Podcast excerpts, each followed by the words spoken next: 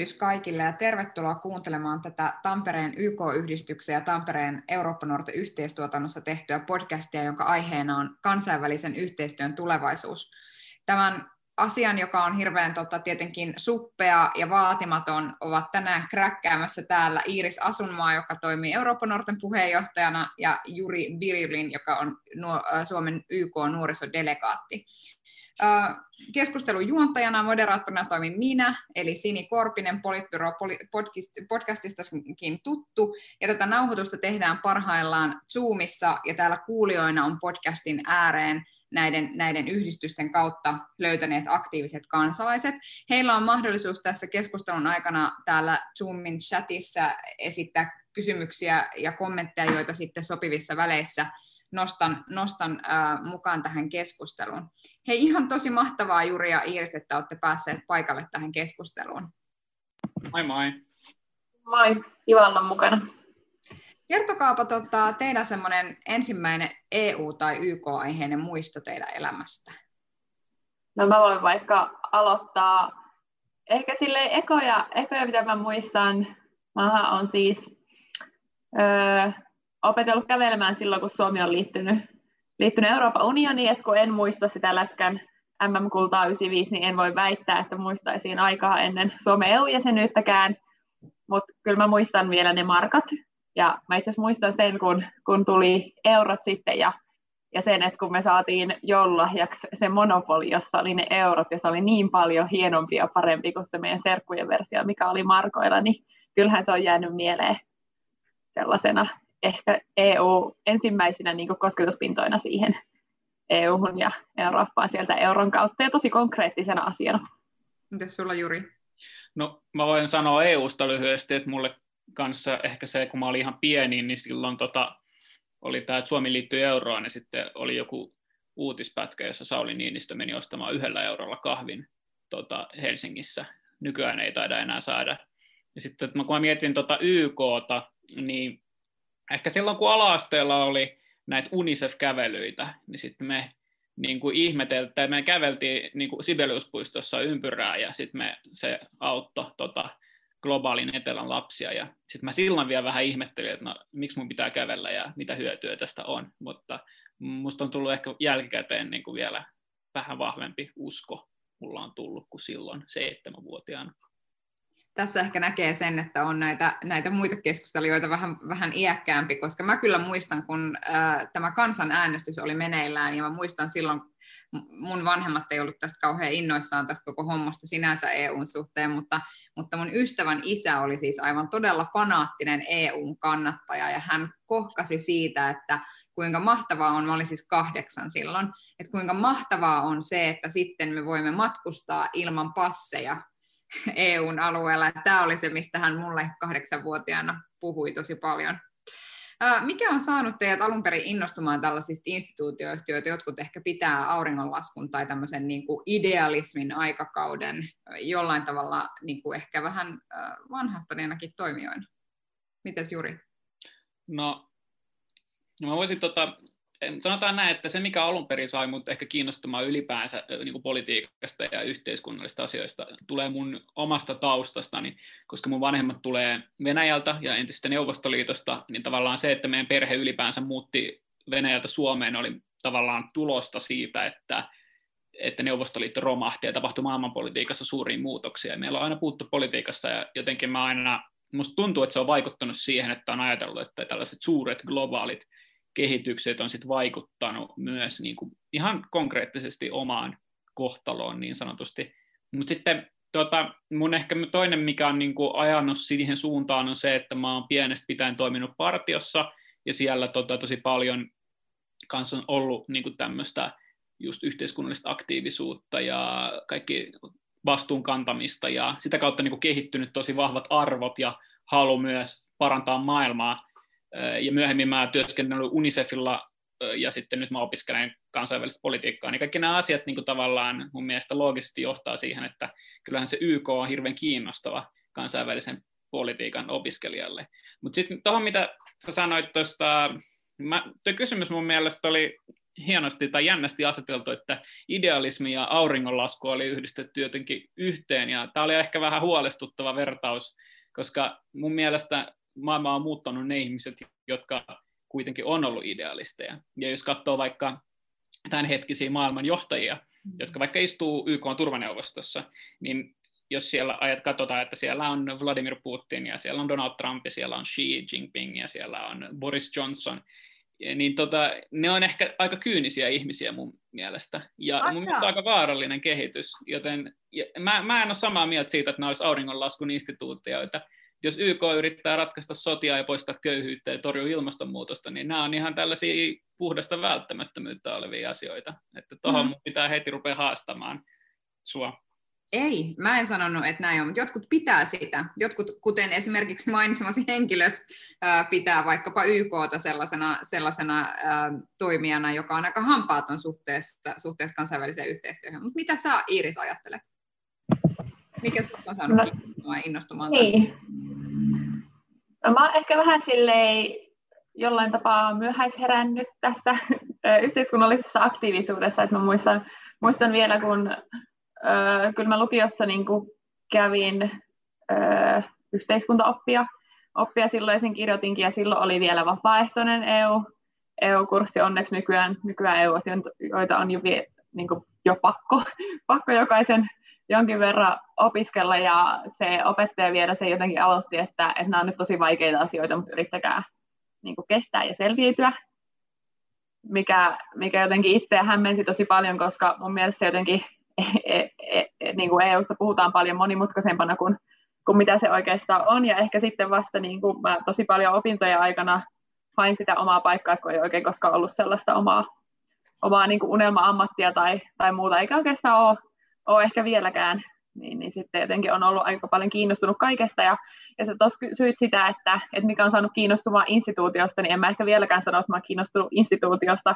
että enemmän se on niin kuin ne asiat ja ja teemat tavallaan, että se instituutio on vaan se väline, että tavallaan niin kuin tuossa ehkä mitä Jyrki sanoit siitä, että, että, että se ideologia tai, tai muu, että, meillä on esim. tosi isoja globaalia haasteita, no korona nyt selvästi, ilmastonmuutos, tasa-arvo, köyhyys ja muut, niin tavallaan, että se instituutio on tällä hetkellä se paras keino ratkaista niitä asioita, että, että mikä sitten on se vaihtoehto, että, ei niin kuin, että Eurooppa-nuoretkaan ei tarkoita, että me ollaan EU-fanikerho, vaan niin kuin, että me vaan tunnistetaan, että Euroopan tasolla näitä asioita on tällä hetkellä paras ratkoa. Että se ehkä, niin kuin, että en, en välttämättä sanoisi, että on suoraan kiinnostunut niin kuin instituutiosta sellaisenaan, mutta näen, että se on se meidän paras keino toimia tässä globaalissa maailmassa tällä hetkellä. Miten te ajattelette muuten nyt, kun mä kuuntelen teitä, niin tuleeko teille semmoinen fiilis, että aika paljon ehkä mikä teidän niin kuin, kokemus on siitä, että käykö tätä keskustelua vaikkapa YK tai, tai Euro, Euroopan unionin tai niiden rooliin tällaisten isojen globaalien ongelmien ratkaisija, niin käykö sitä keskustelua teidän mielestä ää, enemmän sellaiset ihmiset, jotka uskoo niiden kykyyn ratkaista ongelmia, vai enemmän sellaiset ihmiset, jotka, jotka vai jääkö se tavallaan tutkan alle kokonaan niille, jotka ei oikeastaan ole niin kauhean usko, usko siihen, että näin näitä ongelmia ratkaistaan. Mikä teidän niin kokemus on? Et jos te nyt mietitte vaikka sanotaan Eurooppa-nuorten aktiiveja tai, tai esimerkiksi juuri kun sä tapaat muita YK-nuorisodelegaatteja, niin onko ne, onks ne skeptikkoja? Mä en ehkä tavannut skeptikkoja, koska tavallaan tietysti se rooli ja se, että tavallaan sisälty, sisällyttää sen, että me ollaan kaikki kiinnostuneet siitä aiheesta. Ton, toi asia, mitä sä ehkä nostat esille, on ongelma siinä mielessä, että näistä kansainvälisistä instituutioista ja YKista tai EUsta on kiinnostunut eniten korkeasti kouluttautuneet nuoret, jotka on, niin kuin sille, sille, jotka on lähtökohtaisesti paremmista lähtökohdista tulevia. Mutta sitten kun miettii, tämä on niin kuin tilanne Suomessa, mutta sitten kun ajattelee vaikka tilannetta jossakin vaikka globaalin etelämaissa, niin siellä taas ehkä YK tulee näkyvimmillään silloin, kun on kaikista pahimmat paikat. Eli silloin, kun pitäisi niin kuin olla siellä kaikista pahin nälänhätä tai kuivuus tai konflikti, niin sitten se YK näkyy siellä niin kuin ruohonjuuritasolla silloin, kun on kaikista ikävimmät paikat. Että tavallaan vähän, se vähän riippuu mun mielestä siitä. No, täällä vähän liian mukavissa oloissa selvästi. Niin, ja sitten tavallaan ehkä se, mm, kyllähän se on niin kuin ollut nyt, että mun mielestä iso ongelma, että sekä EU että YK ei niin kuin ole onnistunut viestimään sillä tavalla, että se kiinnostaisi tavallisia rivikansalaisia, että se olisi niin ymmärrettävää, niin se on ihan hirveän iso ongelma mun mielestä. Kyllä. Mitä itse ajattelet? Niin ehkä Suomessa hirveästi keskustellaan siitä, että pitäisi keskustella EUn tulevaisuudesta, mutta ei oikein päästä koskaan keskustelemaan oikeasti siitä, siitä EUn tulevaisuudesta. Ja ehkä niin kuin Eurooppa-nuorissakin se meidän EU, että totta kai me ollaan federalistinen järjestö ja me uskotaan niin EU-integraatioon ja siihen, että, että niitä ongelmia pystytään parhaiten ratkoa siellä EU-tasolla, mutta me myös esitetään jatkuvasti kuukausittain kehitysehdotuksia siihen, että miten EU meidän mielestä voisi toimia paremmin, että ei myöskään niin tuudittauduta siihen, että, että se järjestelmä nykyisellään on, on tarpeeksi hyvä, että tavallaan jotenkin pitäisi päästä Suomessakin siihen, että ei vaan lasketa niitä pennosia, että paljonko me maksetaan ja paljonko me saadaan, vaan niin kuin oikeasti sitä lisäarvoa ja että niitä asioita, että missä, missä me oikeasti haluttaisiin nähdä vahvempi EU ja, ja kaikista jotenkin väsyneintä tavallaan, ja mikä mä itse jotenkin ehkä ärsyttää ja välillä jopa raivostuttaa, on se, että, että kun tulee joku kriisi ja sitten jaksetaan aina valittaa sitä, miten nyt EU ei taaskaan tehnyt mitään. Ja sitten kun vähän tongitaan, niin huomataan, että ai niin, että eihän me olekaan annettu EUlle toimivaltaa toimia tässä asiassa, että onkin jäsenmailla. Mm. Että niin kuin, että sieltä EUlle asetetaan hirveästi odotuksia ja odotetaan, että se on vahva globaali toimija, mutta sitten taas ei ehkä uskalleta antaa sitä, sitä valtaa mm. niin kuin täyttää niitä odotuksia. Että se, on tosi, se EU-keskustelu on tosi ristiriitaista ja sellaista vellovaa. Ja ehkä tässä nyt liittyen tähän koronaan ja nyt kun keskustellaan just näistä lisä, lisärahoituksista ja, ja tulevasta budjetissa ja elvytyspaketeista, niin, niin, niin tässä kohtaa ehkä just pitäisi käydä sitä keskustelua siitä, että mihin oikeasti halutaan viedä, viedä sitä Eurooppaa, eikä ihmetellä, että oho, taas tuli uusi tukipaketti. Mm. Että niitä vaan, vaan sit putkahtelee jostain, kun ei ole koskaan oikeastaan mietitty, että mihin, mihin suuntaan ollaan menossa. Mm, kyllä. Tästä päästäänkin ihan hyviä, aika hyvin sivusittekin tätä, että ehkä, ehkä tietyllä tavalla on, tai onko selvää, että mihin näitä instituutioita, kuten YK ja EU, on tarvittu alun perin, tai mistä ne ovat saaneet alkunsa. Tosi paljon puhutaan siis rauhan ylläpitämisestä ja toki EUn osalta myös myös taloudellisesta, taloudellisesta yhteistyöstä ja, ja muuta YKlta sitten taas niin kuin, myös tämmöisestä ihan niin kuin konkreettisesta, konkreettisesta avusta ympäri, ympäri maailmaa. Mitä te ajattelette, niin nyt jos puhutaan 2020-luvulla, niin mikä, mikä niin kuin näiden, mikä YK ja EU-rooli teidän mielestä tässä ajassa erityisesti on? Mites Iris? No me itse asiassa tutkittiin ö, taloustutkimuksen kanssa pari vuotta sitten suomalaisten nuorten ö, asenteita Euroopan unionia kohtaan.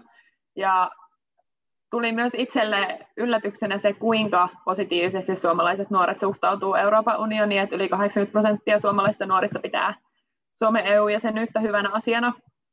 Eli Suomen, tulevaisuuden Suomi on, on hyvin vahvasti eurooppalainen ja, ja 90 prosenttia kokee olevansa eurooppalaisia ja Euroopan unionin kansalaisia nimenomaan, mikä oli tosi, tosi vahva tulos. Ja sitten siellä myös nousi se, että, että suomalaiset nuoret edelleen kokee, että, että EU vahvistaa rauhaa Euroopassa. Että se, se, että vaikka puhutaan siitä, että se on lähtenyt rauhan, rauhan projektina, niin se edelleen myös nuorten keskuudessa kantaa, kantaa sellaista edelmää, mutta sitten me kysyttiin sellaista kysymystä, että mikä on se asia, missä missä nuoret kokee, että EU:ssa pitäisi lisätä yhteistyötä tai mikä on se keskeisin asia, niin kyllä ilmastonmuutos on ehdottomasti se, se mikä nuorten vastauksissa nousee, että yli kolme neljäsosaa vastasi, vastasi se ilmastonmuutoksen torjunnan tärkeimmäksi asiaksi, jossa EU-tason yhteistyötä pitää lisätä, että se ehdottomasti on se, ja se nyt harmillisesti tässä ehkä koronan myötä on jäänyt, jäänyt tänä keväänä ainakin hiljaisemmaksi. On, paljon on kyllä tapahtunut, mutta mutta tässä myös tota, kevään aikana ainakin uutisoinnissa, mutta toivottavasti nyt sitten saadaan, saadaan aktiivisempia tekoja syksyllä, mutta kyllä niin kuin valitettavasti EU-päätöksentekokoneisto on myös sellainen, että, että potentiaalia olisi valtavasti, mutta konkretia vielä uupuu, siinä, mutta nuorilta on, on vahva mandaatti ja odotukset on korkealla siihen. Ja se on myös hienoa, että tunnistetaan se, että, että niin kuin se ilmastonmuutoskin on sellainen asia, että se Suomen Suomen teolla on tietysti vaikutus, mutta isompi vaikutus saadaan siellä Euroopan ja globaalilla tasolla. Mm. Entä juuri mitä sä ajattelet tästä asiasta? No joo, mä tota, silloin kun mä olin viime keväällä, mä pääsin käymään siellä New Yorkissa ja YKssa, niin mä mietin tätä kysymystä, tätä samaa kysymystä. Mitä varten tämä kaikki on? Mitä, mitä me oikeastaan tehdään täällä? Ja tietysti jokainen YK, YKta tunteva tai YK-asiantuntija aloittaa tällaisen puheenvuoron siteraamalla Doug Hammarskjöldia, joka on tämä YK on entinen pääsihteeri, joka sanoi, että YK ei luotu viemään maailmaa taivaaseen, vaan pelastamaan sen luisumiselta helvettiin. Että tavallaan kliseinen lausahdus, mutta se sinänsä pätee vielä, että alun perin YK luotu, luotiin sitä varten, että estettäisiin kolmas maailmansota, ja kolmatta maailmansota ei ole syntynyt vielä, joten ainakin siinä mielessä ollaan ihan hyvin, hyvillä vesillä vielä. Mitä varten YK on olemassa? Ne peruspilarit mun mielestä on edelleenkin ihan kunnossa. YKhan pohjautuu rauhaan ja turvallisuuteen ihmisoikeuksiin ja kehitykseen. Ja nämä kaikki asiat on edelleen yhä tärkeitä, ja nämä on ne asiat, joiden parissa YK toimii. Sitten se, mitä mä jotenkin niin kuin itse hahmotan, niin kuin, että YK-rooli on siinä mielessä aika kaksijakoinen, että se toimii areenana ja sitten se toimii itsenäisenä toimijana. Areenanahan YK on ajankohtainen aina. Jos ajattelee, että kaikki 191 jäsenvaltiota kokoontuu sinne samaan paikkaan keskustelemaan asioista, niin sai ne mitään sovittua tai ei, niin tavallaan se ole, että ollaan yhdessä samassa pöydässä keskustelemassa, yrittämässä luoda globaaleja ratkaisuja globaaleihin ongelmiin, niin on ajankohtaista aina. Ja globaaleja ongelmia meillä on yhä enemmän ja enemmän, jolloin tavallaan se ajankohtaisuus ei tule katoamaan yhtään mihinkään. Sitten taas kun ajatellaan YKta itsenäisenä toimijana, niin joskus me turhan paljonkin keskitytään siihen, että mitä siellä New Yorkin päässä tapahtuu, mitä siellä isossa kokouksessa, saadaanko siellä jotain päätettyä.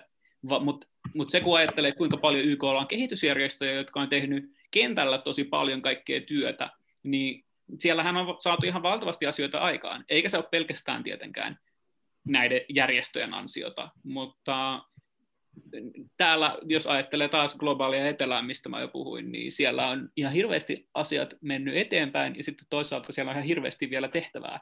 Mutta ehkä tähän voisi ikään kuin keskittyä enemmän. Mutta kyllä mä oon tosi vahvasti sitä mieltä, että äh, niin kauan kuin meidän pitäisi löytää jotain yleismaailmallisia ratkaisuja yle- suuriin maailman ongelmiin, vaikka tämä koronapandemia, niin kyllähän se on osoittanut sen, että me tarvitaan niin kansainvälispoliittista myös niin kuin toimijuutta siinä YK kautta.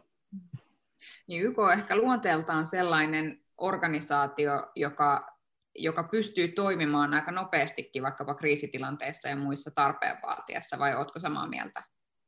Pystyy tietenkin, ja, mutta sitten tavallaan riippuu kriisin luonteesta, että sitten se, mikä, jos mä nyt jatkan tuosta, että onko se, mihin niitä tarvitaan vielä, niin se, se mikä YKssa ei ole ehkä ajankohtaista, on sen rakenne itsessään että me voidaan lähettää jo hätäapua ja nämä järjestöt toimii, mutta sitten se, että jos pitäisi sopia asioista siellä YKssa areenana, niin esimerkiksi turvallisuusneuvosto voi hyvinkin myös jumittaa kansainvälispoliittiset päätökset. Että me että voidaan tehdä päätöksiä, jotka liittyy vaikka Keski-Afrikan tasavaltaan, mutta sitten kun pitäisi tehdä päätöksiä, jotka liittyy Kiinaan tai Venäjään tai Yhdysvaltoihin, niin ne on siellä pysyviä jäsenmaita siellä turvallisuusneuvostossa. Ja niillä on veto-oikeus, jolloin ne pystyy tavallaan estämään minkä tahansa päätöksen ja jumittamaan ne oikeasti merkittävät päätökset.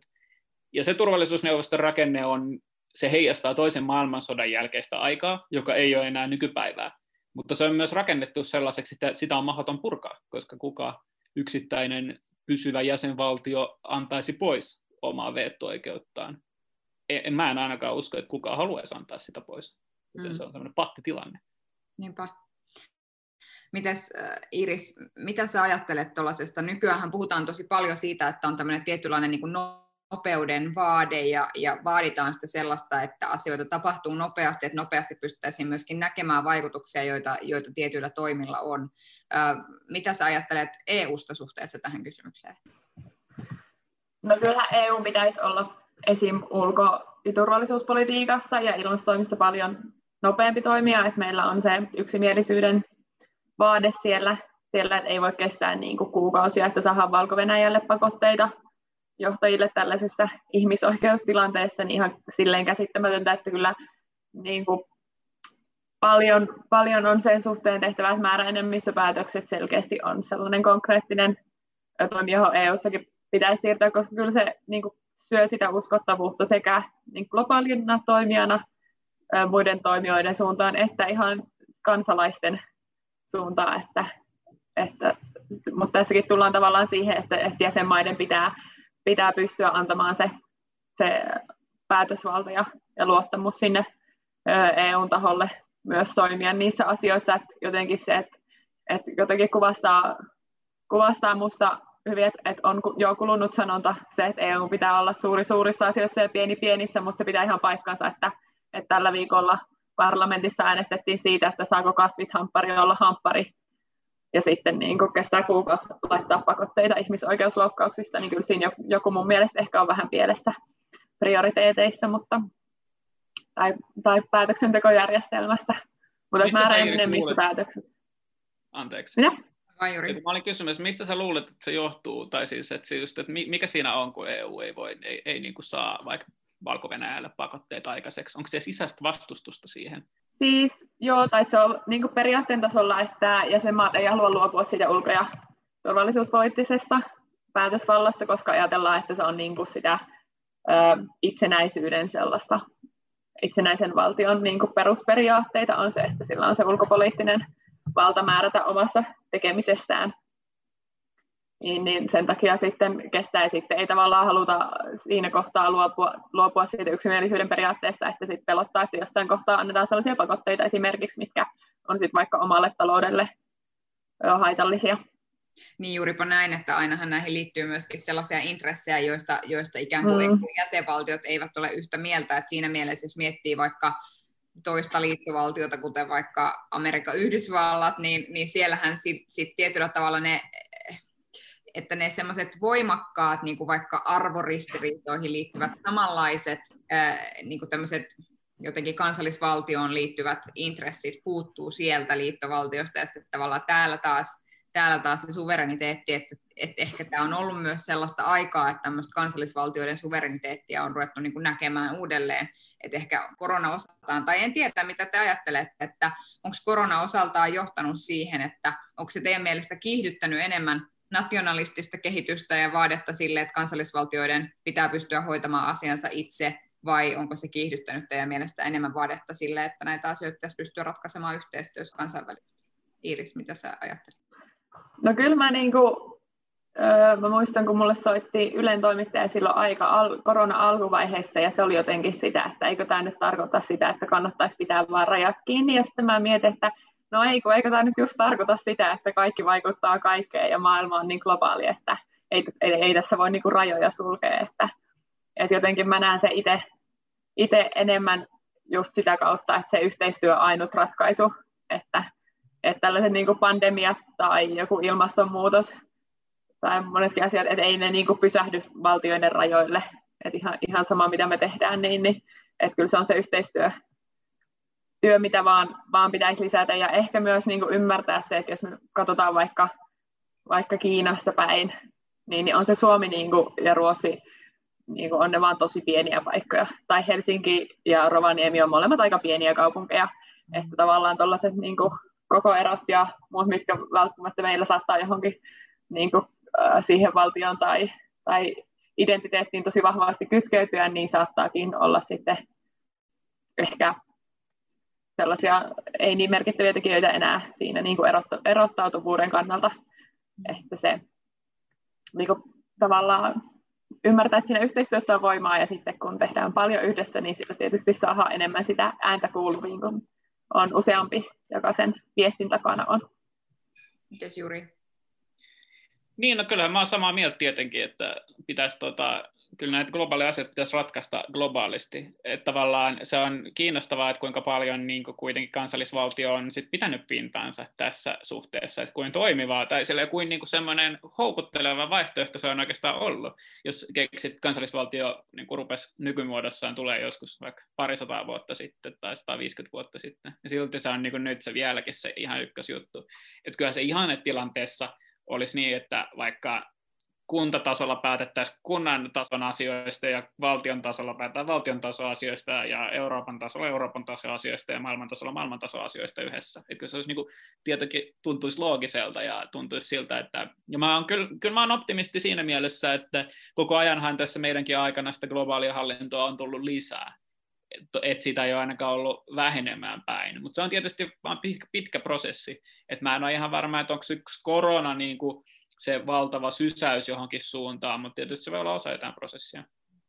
Toki myöskin lokaalilla tasolla me nähdään paljon sellaisia haasteita, jotka johtuu globaaleista suuntauksista ja siitä vaikka, että, että jos meillä on tiettyjä, esimerkiksi ilmastonmuutos on yksi hyvä asia, joka tulee haastamaan todella paljon lokaalilla tasolla. Eli esimerkiksi jos puhutaan vaikka maataloudesta ja sen vaikutuksesta vaikkapa jonkun kunnan talouteen tai, tai, tai esimerkiksi siitä, että kun tässä muuttuneessa ajassa esimerkiksi koulutusta tarvitaan. Aikaisemmin sä et tarvinnut koulutusta siihen, että sä saat jonkun työpaikan, nyt sä tarvitset sen, ja yksi syy siihen on se, että myös koulutuksessa niin kun on vapaata liikkuvuutta ja muuta, ja sitten se taas johtaa meillä lokaalin tason päätöksiin siitä, että ensin, ensin tietysti niin kuin kansan, kansallisen tason päätöksiä vaikkapa oppivelvollisuusiästä, joka sitten johtaa niin kuin lokaaliin, lokaali, tai sillä lokaaleja vaikutuksia, että, että ehkä se houkutus juuri siinä, että, että olisi houkuttelevaa ajatella, että meillä on nyt näitä kansallisen tason ongelmia, ratkaistaan nämä kansallisen tason ongelmat ensin ja keskitytään sitten vasta tähän ulkomailla oleviin ongelmiin, mutta kun sellaista jaottelua ei enää pysty tekemään. Niin ja tietysti olisi niin kuin hyödyllistä näiden instituutioiden kannalta, niin kuin YK tai EU, että pystyisi osoittaa tämän linkin ihmisille. Että se on se, mikä ontuu ihan hirveästi. Että se linkki, ei niin kuin ihmiset hahmota sitä linkkiä, ei kaikki ajattele, niin kuin vaikka mä sanoin just, että no mä mietin, että Neuvostoliitto hajosi ja mun vanhemmat muutti Suomeen. Niin kuin tämä globaalissa politiikassa tapahtui jotain ja sitten kävi näin. Ei tietenkään niin. Niin kuin näy siinä niin hyvin. Että se niin, mutta niin.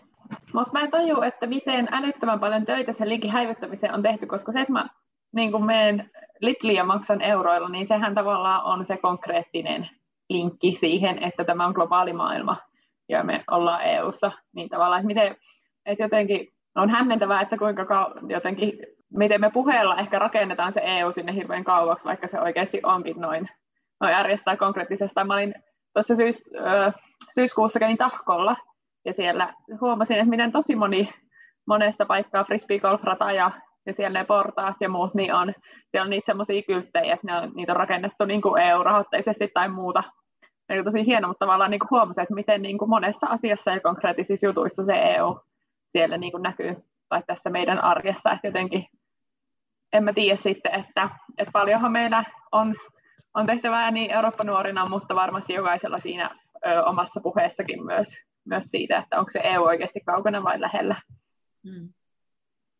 No YKlla on kestävän kehityksen tavoite numero 17, jos puhutaan tästä yhteistyöstä ja kumppanuudesta. Mitä se, mitä se teidän mielestä merkitsee? Mitä sen pitäisi teidän mielestä merkitä? Miten sen pitäisi Pitäisikö se muuttaa meidän tässä päivässä jotain?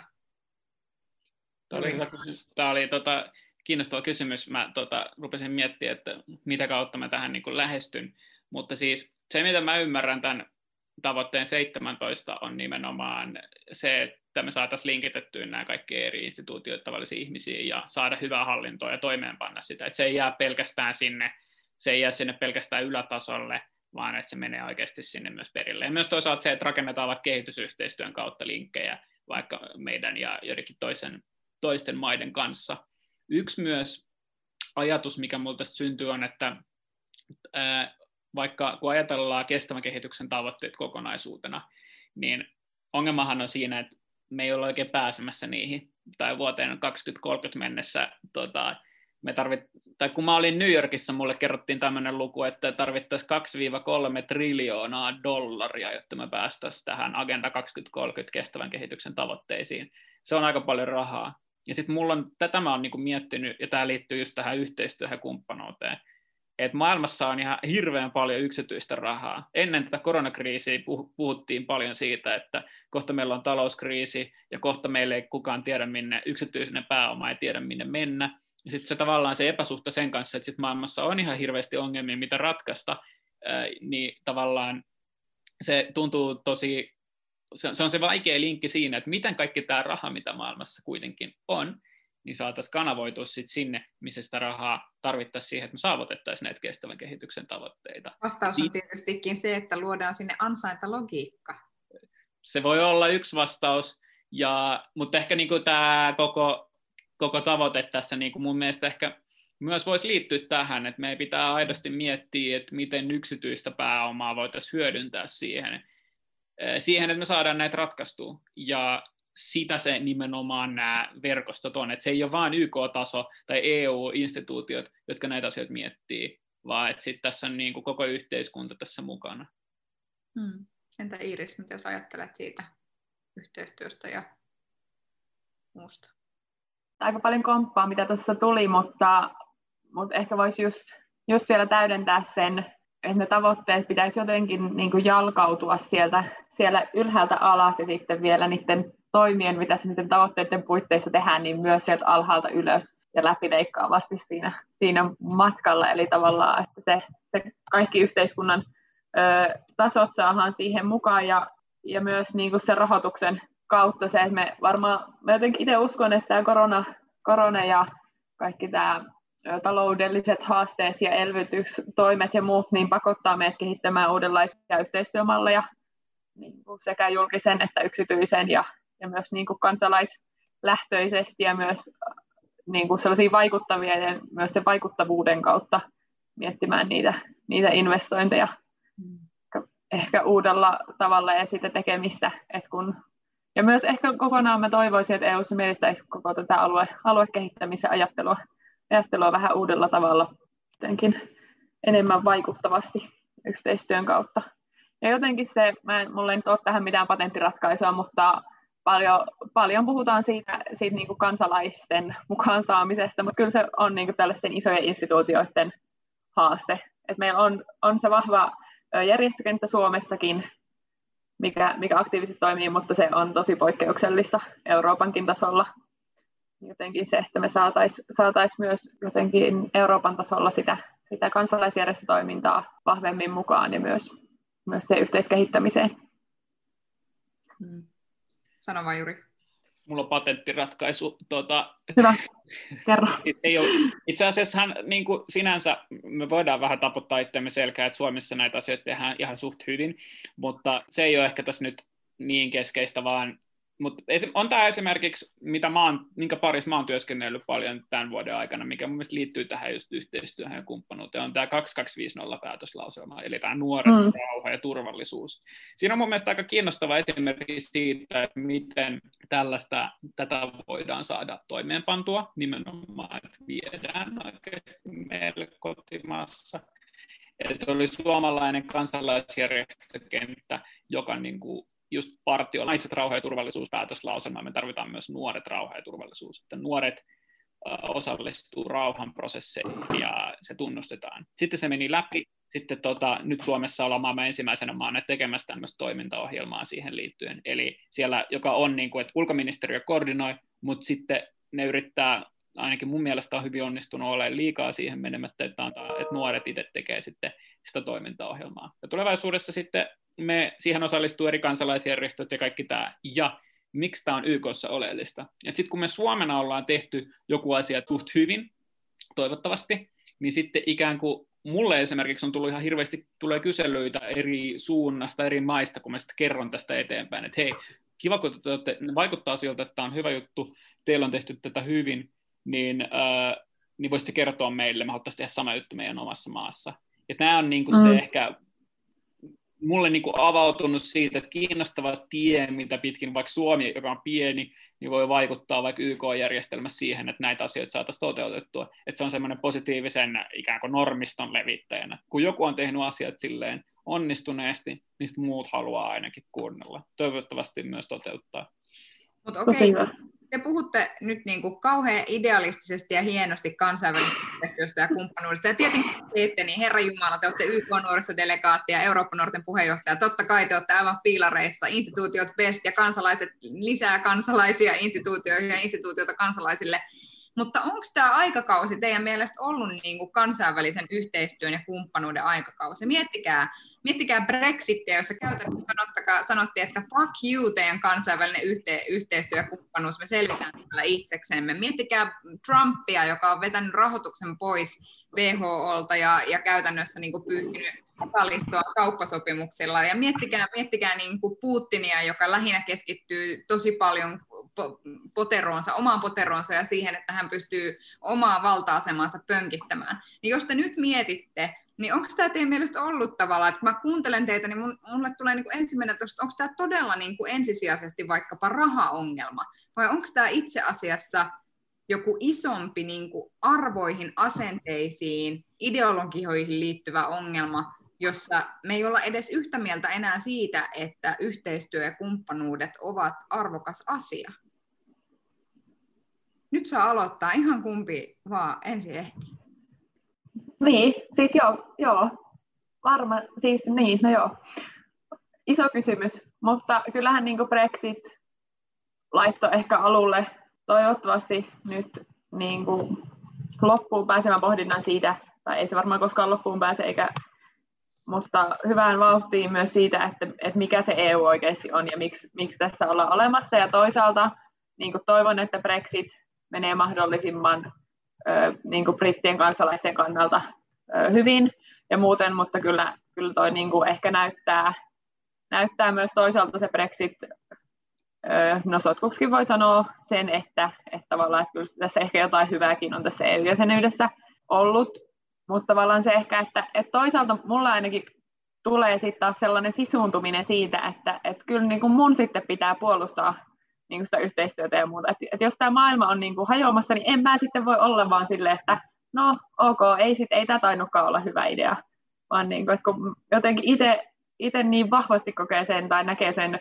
että se yhteistyö on, on se avain sen tekemiseen ja jotenkin mua eh, niin kuin ahdistaa se maailman meno aina, aina välillä, niin sitten jotenkin se mä saan itse voimaa siitä, että, että me vaikka tehdään meidän ö, kansainvälisen kattojärjestön kanssa yhdelle, yhdessä ja huomataankin, että tässä on voimaa tai, tai niin kuin näh, luodaan, me tehtiin esim. meidän, meidän Eurooppa 2050 ö, visio tai utopia ja ja mä olin, että ei vitsit, että kuinka siistejä juttuja niin kuin voiskaan olla mahdollista, mahdollista Euroopan tulevaisuudessa. Et, et pakkohan se on niin kuin hakea jostain sitten se tavallaan vastavoima.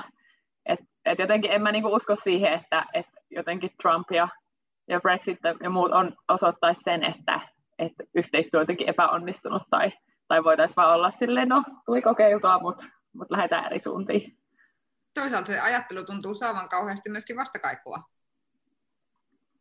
niin, no ei ainakaan suomalaisissa nuorissa. Mä voin jatkaa tästä.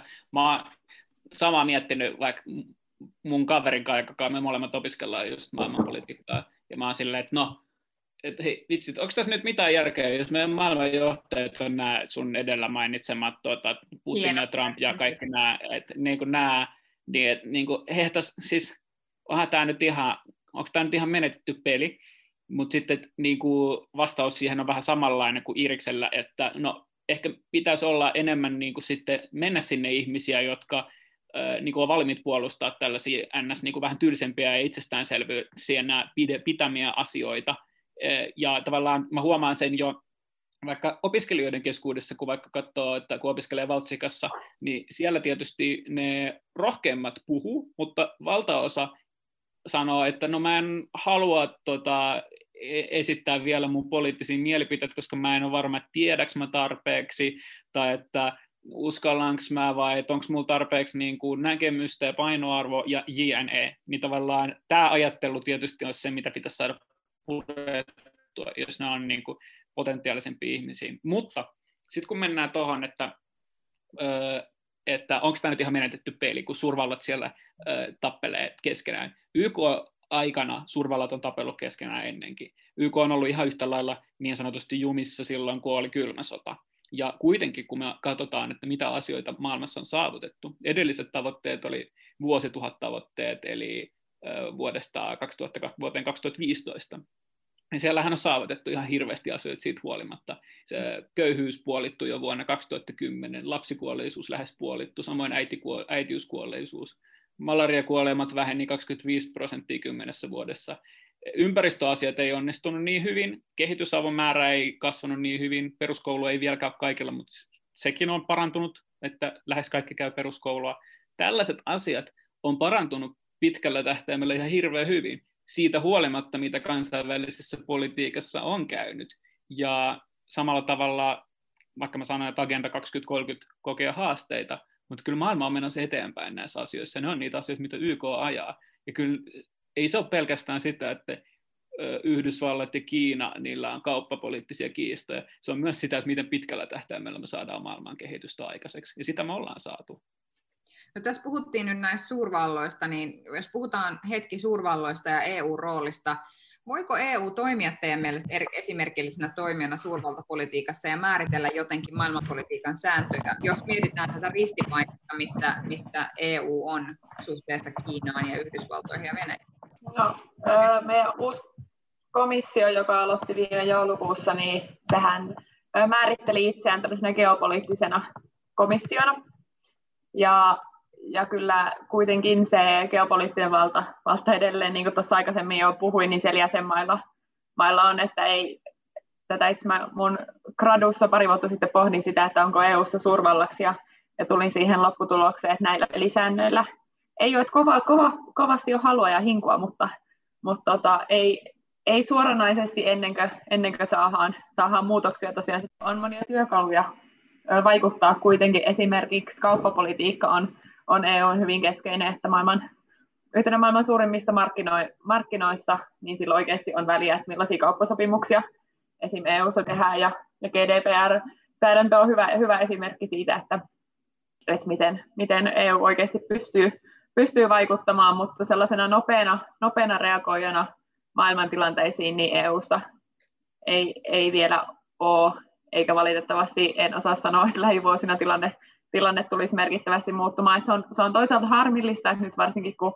ollaan ehkä totuttu sellaiseen läntiseen Yhdysvaltojen johtamaan, johtamaan hegemoniaan, jossa, jossa tota, tällainen länsimainen arvo, arvoyhteisö tai arvo, arvojohtoisesti mennään, niin siellä kyllä olisi tilaa, tilaa nyt Trumpin aikana ollut se ottaa, mutta EU ei ole siihen siihen pystynyt, niin on, se on harmillista seurata, mutta toivottavasti tähän, tähän olisi muutosta tulossa, mutta se vaatii meidän ö, valtionjohtajilta valtavaa rohkeutta. Joo, kyllä mä sinänsä komppaan näitä kanssa tuota, edellisiä pointteja, ja mä tietysti toivoisin, että EU pystyisi toimimaan suurvaltapolitiikassa myös suuremmin. En mä ehkä näe sitä ihanteellisena tietenkään, että että nyt tämä vaan olisi lähtisi mukaan tähän suurvaltakamppailuun. Mutta kyllä EUlla on hirveästi valtaa erityisesti normatiivisena valtana ja just tämmöisenä niin kuin normien ja trendien asettajana. Ja samalla tavalla niin kuin YKllakin voi hyvinkin olla. Että täällä mainittiin tämä GDPR. Ja tästähän me just keskusteltiin silloin kanssa, kun mä kävin siellä YKssa, että vaikka EU loi tämmöisen normiston, ja tätä normistoa on ruvettu noudattamaan myös muualla maailmassa, ikään kuin vaikka Intiassa, ilman että kukaan pakottaa heitä siihen, koska se on niin kuin ajateltu, että se on hyvä normisto. Että tällaisessa niin kuin EU kyllä ehdottomasti sillä on voimaa, ja sitten toisaalta niin kuin kun nyt on mun mielestä kiinnostavaa havaita se, että YKssa EUn kanssa eniten samanmielisimpiä ryhmiä on esimerkiksi latinalainen Amerikka, joka sitten, niin kuin, ja sitten taas niin kuin Afrikan maista saattaa hyvinkin löytyä tosi paljon samanmielisyyttä EUn kanssa, mm. mitä tulee vaikka kehityskysymyksiin tai vaikka sukupuolikysymyksiin jopa. Jos tässä asiassa voidaan olla vaikka yh, niin kuin Yhdysvallat taas voi olla paljon konservatiivisempi näiden asioiden suhteen. Että tavallaan se niin kuin samanmielisten etsiminen on se, mikä YK-järjestelmässä on ihan hirveän tärkeää. Ja mä luulen, että EUlla kuitenkin on ihan hyvät saumat löytää hirveästi samanmielisiä, tota, samanmielisiä kumppaneita, koska kuitenkin niin kuin, mä itse uskon, että ollaan kuitenkin aina historian oikealla puolella siinä, että ajetaan niin kuin, kestävää kehitystä ja ihmisoikeuksia ja sellaisia, niin siinä mielessä EUlla on normatiivista valtaa tosi paljon. Niinpä kyllä tuota komppaa myös just, että EU on haluttu kumppani ja tavallaan se EU-vahvuus perustuu niihin, niihin kumppanuuksiin ja siihen, että pystytään, pystytään myös ehkä olemaan sellainen aika tietyllä tapaa ehkä neutraali ja helppokin kumppani monessa kohtaa. Mm. Ja mä toivon, että Saksa ja Ranska ottaa kyllä johtavia rooleja siinä, koska kun ajattelee vaikka, niin kuin, vaikka Venäjää, niin Venäjän johto kyllä niin kuin ennen kaikkea tykkää enemmän keskustella niin kuin Ranskan ja Saksan kuin EUn kanssa. Et sitä niin kuin mielletään sellaisena, niin kuin, sama on YKssa, että on turvaneuvoston jäseninä ei ole EU, vaan nämä vaikka Ranska ja Iso-Britannia, jollain se tavallaan niin kuin, haluttiin sitä tai ei, niin tota, varmaan fiksua on, että nämä maat pystyisivät oikeasti ottaa iso profiili. Ja siinä mielessä mä niin kuin, vaikka arvostan Ranskan positiota, vaikka niin kuin siellä on paljon ristiriitoja kotimaan politiikassa, mutta minusta on hienoa, että siellä on niin kuin yritetty ottaa vahvempaa roolia sellaisena, niin kuin, ja myös Saksan, että Macron ja mm. Merkel on yrittänyt oikeasti ottaa sitä vahvempaa isompaa roolia kansainvälisessä politiikassa omien maitensa edustajana. Joo, ja siis toki me myöskin nähtiin esimerkiksi tämän korona, koronakriisin aikanaan juuri siinä, että sieltä tuli hyvin, juuri näiden maiden yhteisehdotuksista tuli aika, aika niin kuin erilaisia edistyksellisiä näkökulmia siihen, että miten EU voisi yhteistyössä ratkoa nyt näitä haasteita, mitä korona tuo, jotka olivat sellaisia, joita ei oltu totuttu esimerkiksi hyvin, hyvin taloustietoiselta Saksalta aikaisemmin kuulemaan, että, että tässä suhteessa voi olla tulevaisuudessa paljon mahdollisuuksia. No ehkä vielä viimeisenä teemana, ennen kuin joudutaan lopettelemaan, niin puhutaan vähän vielä tästä tulevaisuudesta, että mikä teidän mielestä olisi semmoinen haaveiden yhteistyö kansainvälisesti, no joko EU tai YK välillä tai kansallisvaltioiden välillä, ja, ja mikä, mitä se teidän mielestä maailmaa voisi parhaassa tapauksessa tuoda? Haluatko Iiris aloittaa?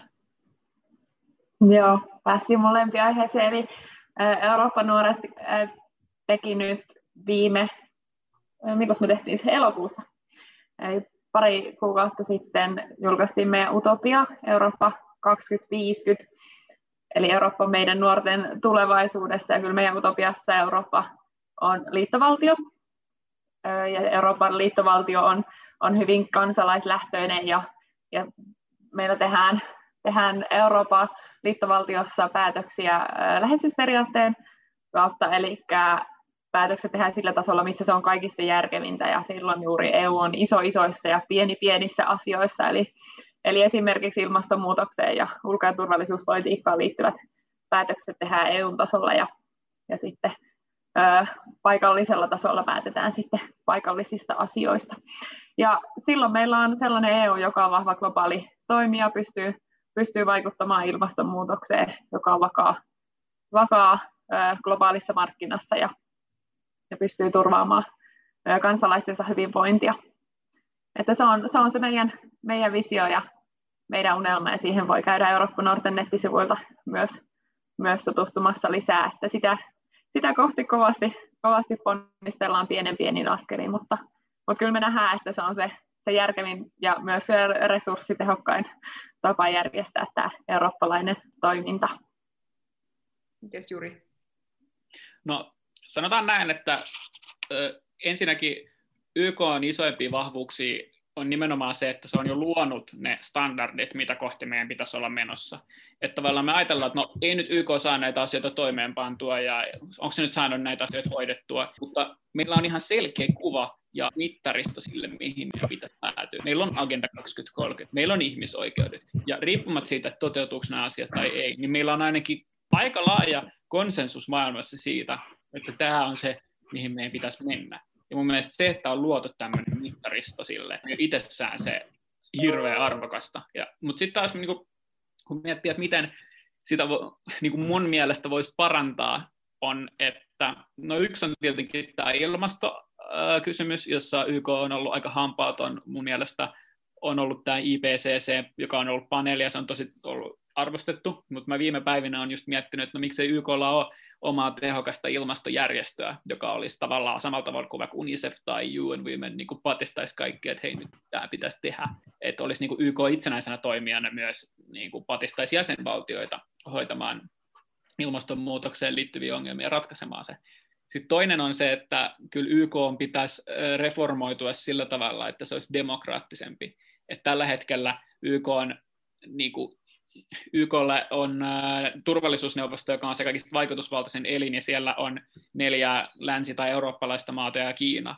Että miten se edustaa tällä hetkellä vaikka islamilaista maailmaa, tai miten se edustaa tällä hetkellä Afrikkaa. Onko se legitiimi toimia siellä, jos kaikki päätetään Manhattanilla, joka on niin kuin symbolisestikin länsimaailman keskus. Että tavallaan niin kuin se, se on tosi mun mielestä nurinkurinen asetelma, ja kun ajattelee vaikka, että EU-ssa sentään on europarlamentti, joka on kuitenkin linkki kansalaisten kanssa. Kuitenkin neljän vuoden, ei kun, kuinka usein on eurovaalit? Neljän vuoden, kuuden vuoden, viiden vuoden, pitäisi varmaan tietää tämä. Niin, tota, me joudutaan miettimään silloin, että no mikä, mitä me halutaan tältä EUlta. Kaikki ei äänestä, mutta ainakin me mietitään vaaleissa. YK sellaista ei ole, ja tosi paljon vaikka sellaisissa tieteellisissä artikkeleissa lukee, että YKssa periaatteessa pitäisi olla kansalaiskokous, joka edustaisi suhteellisesti ihmisiä eri mm. puolilta maailmaa. Sitten tietysti siihen sanotaan, että no, länsimaiden vinkkelistähän se olisi huono diili, kun siellä olisi, suuri osa olisi kiinalaisia ja intialaisia, mutta sehän olisi tavallaan oikein, että näinhän sen pitäisi oikeastaan mennä. Että olisi semmoinen jonkun suorempi linkki kansalaisten kanssa, ei pelkästään, että siellä olisi valtiot siinä paikalla, niin mun mielestä ihanne tilanteessa jonain päivänä YK pitäisi näyttää siltä.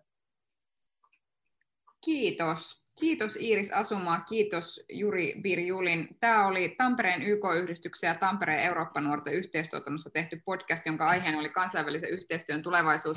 Ehkä me emme tässä vajaan tunnin aikana sitä saaneet ihan täysin kräkättyä, mutta ehkä tämä on siihen, mitä mitä Juri nostit itse aikaisemmin esiin, eli niin kauan kuin valtioilla ja, valtioilla ja niiden, niiden pääihmisillä on, on semmoinen halu kokoontua yhteen saman pöydän ääreen, niin ehkä tämä peli ei ole kansainvälisen yhteistyön kannalta menetetty, vaikka siellä ei nyt aivan heti huomenna kaikkia mahdollisia tavoitteita aikaiseksi saataisikaan. Kiitos tosi paljon, kun olitte mukana tässä keskustelussa.